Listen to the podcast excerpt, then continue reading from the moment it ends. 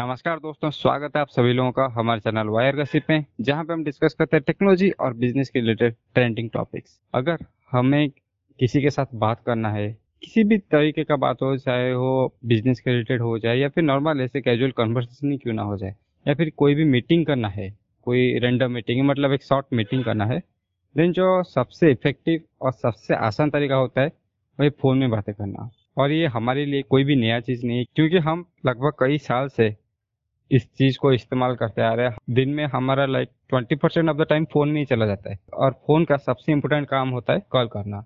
हाँ हम आजकल मैसेज भी करते हैं यूट्यूब भी देखते हैं गूगल भी करते हैं, सारा चीज़ करते हैं, लेकिन फ़ोन का जो मेन इंपॉर्टेंस है, वो है कॉल करना।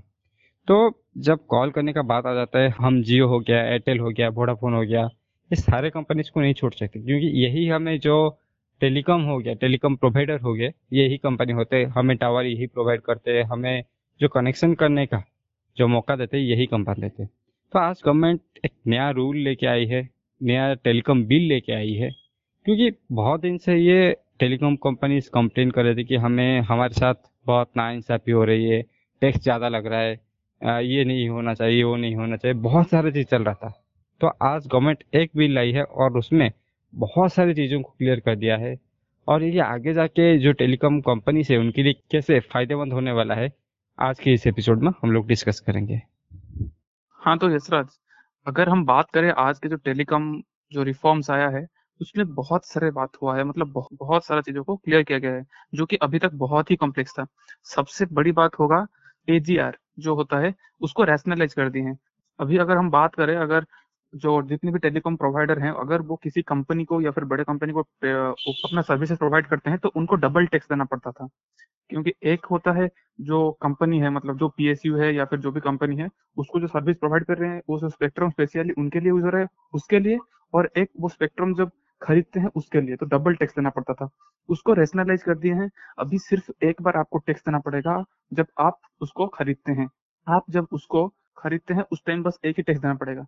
हाँ तो रोहित, अगर इस चीज़ का मैं अगर एग्ज़ाम्पल देना चाहूँ तो अगर रेलवे ले जाए आईआरसीटीसी ले जाते हैं तो आईआरसीटीसी अगर जियो का, जियो से कुछ स्पेक्ट्रम खरीदता है देन पहले जियो जो स्पेक्ट्रम खरीदता है गवर्नमेंट से, उसको पैसा देना पड़ता था, फिर आईआरसीटीसी जो जियो से खरीदेगी, उस पर भी उसको पैसा देना मतलब उसको टैक्स देना पड़ता था। तो अभी ये दो टैक्स हटाकर बस एक टैक्स कर दिया गया है तो जब जियो गवर्नमेंट से स्पेक्ट्रम खरीदेगी तो उसका ही बस टैक्स देना पड़ेगा। और दूसरा सबसे बड़ा जो केओस था हमारे जितने भी टेलीकॉम कंपनीज़ हैं, जैसे कि एयरटेल हो जाए या फिर जियो हो जाए, उन लोगों का कंप्लेन था कि जो टैक्स है वो बहुत ज़्यादा है और जो कंपाउंडिंग है बहुत ज़्यादा होता है। हम लोगों के ऊपर बहुत नाइंसाफी हो रहा है। हम लोग इतने सस्ते में लोगों को प्रोवाइड कर रहे हैं इंटरनेट और जो भी फैसिलिटीज़ बट हम लोगों को बहुत ज़्यादा वो महँगा पड़ रहा है। हम लोगों को अपना टैरिफ बढ़ाना चाहिए, ये सब बोल रहे थे। तो उसको बहुत नॉर्मलाइज कर दिया है। जो एमसीएलआर होता है एमसीएलआर प्लस टू परसेंट पहले वो MCLR plus six percent interest लेते थे और वो जो इंटरेस्ट रेट था वो मंथली कंपाउंड होता था और उसके बाद फिर पेनल्टी पेनल्टी पेनल्टी अगर ड्यू बच गया तो पेनल्टी पेनल्टी ऐसे होके बहुत ज़्यादा ड्यू बढ़ जाता था जितने भी कंपनीज़ हैं। अभी क्या हुआ है, जो मंथली कंपाउंड होता था उसको कर दिए हैं एनुअली और जो इंटरेस्ट रेट था एमसीएलआर प्लस सिक्स परसेंट उसको कर दिए हैं एमसीएलआर प्लस टू परसेंट तो इससे बहुत कम बर्डन हो जाएगा जितने भी टेलीकॉम कंपनीज़ है तो वो अपना ड्यू भी क्लियर कर पाएँगे और उनके ऊपर ज़्यादा बर्डन नहीं रहेगा ताकि वो यूज़र्स को अच्छा एक्सपीरियंस सस्ते में दे सके। हाँ तो अगर इस चीज़ को डिटेल में डिस्कस करेंगे तो हम जानते हैं कि इंडिया का जो टेलीकॉम प्रोवाइडर्स है, वो पूरे वर्ल्ड में सबसे सस्ता डाटा प्रोवाइड करते हैं। मतलब हम जितने कॉस्ट में नेट यूज़ करते हैं ना, उतने सस्ते में कोई दुनिया में किसी को भी नहीं देगा। आप अफ्रीकन कंट्रीज़ में चले जाए या फिर आप अमेरिकन में चले जाए। कहाँ पे भी कुछ भी नहीं मिलने वाला, ये इंडिया का सबसे लोएस्ट चीपेस्ट रेट में डाटा प्रोवाइड करता है। फिर भी इनके ऊपर और ज़्यादा बढ़ाना जाता था। और रोहित, मैं यहाँ पे एक चीज़ हाईलाइट करना चाहूँगा, जैसे तुमने बोला कि जो मंथली कंपाउंडिंग होता था, उसे हटाकर ईयरली कंपाउंडिंग कर दिया गया है। तो ये चीज़ मैं शायद किसी एक देसी ज्ञान के एपिसोड में डिस्कस किया हूँ कि आइंस्टाइन ने बोला था कि compounding eight wonder of the world होता है। मतलब वो इतना तेज़ी से आपको बर्बाद भी कर सकता है और आपको ऊपर भी उठा सकता है। तो जब मंथली कंपाउंडिंग होता है देन उसका जो बर्डन होता है बहुत ही जल्दी, बहुत ही बड़ा दिखने लगता है। लेकिन जब ये ईयरली लगता है तो उसे बड़ा होने में अगर आप ड्यू पे भी नहीं कर पा रहे देन उसे बड़ा दिखने में या फिर उस अमाउंट को बड़ा बनने में थोड़ा टाइम लगता है, जिसमें ये कंपनी अपना ड्यू पे कर सकती है। और सबसे हम लोग जब बात करते हैं टेलीकम्युनिकेशन डिपार्टमेंट या फिर जो टेलीकम्युनिकेशन हम लोग जब बात करते हैं टेलीकॉम प्रोवाइडर्स के तो उनका सबसे बड़ा होता है रीच वो कितना ज़्यादा उनका रीच है, कितने ज़्यादा कस्टमर उनके पास है और कितना ज़्यादा टावर उनके पास है। तो अभी तक जो टावर सेटअप का प्रोसेस था, बहुत ही कॉम्प्लेक्स था। दस, जितने भी दस डिपार्टमेंट से उन लोगों को परमिशन लेना पड़ता था। उसके बाद फिर जो लोकेशन है वो चूज़ करना पड़ता था। फिर क्लियरेंस मिलने के बाद वो सेटअप कर पाते थे। अभी क्या हुआ है, उसको बहुत ही सिंप्लीफाई कर दिया गया है। बस डीओटी जो डिपार्टमेंट ऑफ़ टेलीकम्युनिकेशन प्लेटफॉर्म के अंदर इंटीग्रेट कर दिए हैं। जितने भी परमिशन था, सबको एक जगह पे इंटीग्रेट कर दिए हैं। आपको एक जगह पे जाके अप्लाई करना है और उसके बाद क्लियरेंस मिलने से आप आराम से बना सकते हैं। और जो दस डिपार्टमेंट से आप लोगों को क्लियरेंस लेना था, अभी आप लोगों को बस दो डिपार्टमेंट से क्लियरेंस लेना है। तो उसको भी बहुत सिंप्लीफाई कर दिए हैं, ताकि जितने भी कंपनीज़ हैं, वो गाँव गाँव तक पहुँच पाए आराम से।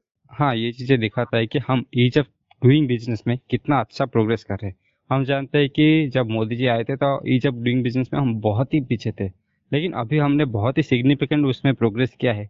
और इस तरह का अगर बाकी दो तीन या सेक्टर में कुछ ऐसे बदलाव आते हैं, ऐसे सिंप्लीफाई होता है, जैसे अभी ड्रोन्स में आया, अभी टेलीकॉम सेक्टर में आया तो ऐसे अगर दो तीन सेक्टर में और आ जाता है ना तो मैं इजीली कह सकता हूँ, हम ईज ऑफ़ डूइंग बिज़नेस में थर्टी के अंदर तो आ जाएँगे प्रोवार्ड में।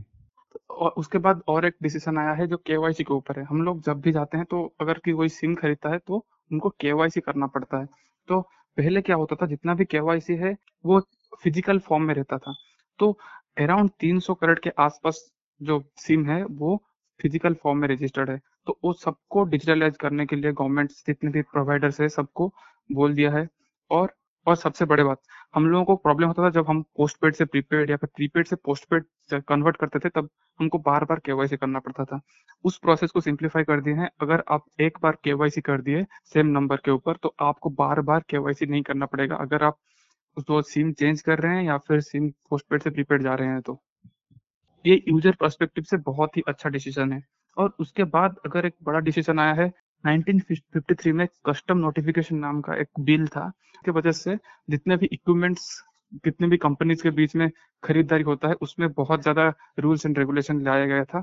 उसको यहाँ पे उठा दिया गया है। मतलब अभी अगर एयरटेल को जियो से कुछ खरीदना होगा तो वो डायरेक्टली खरीद सकता है विदाउट एनी गवर्नमेंट इंटरफेरेंस और जितने भी कंपोनेंट कंपनीज़ हैं, वो आराम से मैन्युफैक्चर करते हैं इंडियन कंपनीज़ हैं, उनसे खरीद सकते हैं, कोई भी गवर्नमेंट इंटरफेरेंस की वजह से।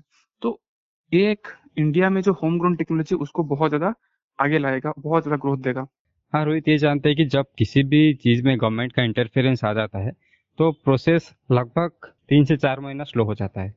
लेकिन जो प्राइवेट कंपनीज़ हो गया, वो बहुत ही तेज़ी से काम करते हैं और उनका जो डील मेकिंग का प्रोसेस हो गया ट्रांसफ़र ऑफ़ टेक्नोलॉजी या फिर ट्रांसफ़र ऑफ़ एसेट्स का जो प्रोसेस हो गया, वो बहुत ही फास्ट होता है। और अगर इसी वर्ल्ड में, इस जो चैलेंजिंग वर्ल्ड में आपको बिज़नेस में आगे रहना है देन आपको प्रोसेस को बहुत ही ज़्यादा फास्ट करना पड़ेगा।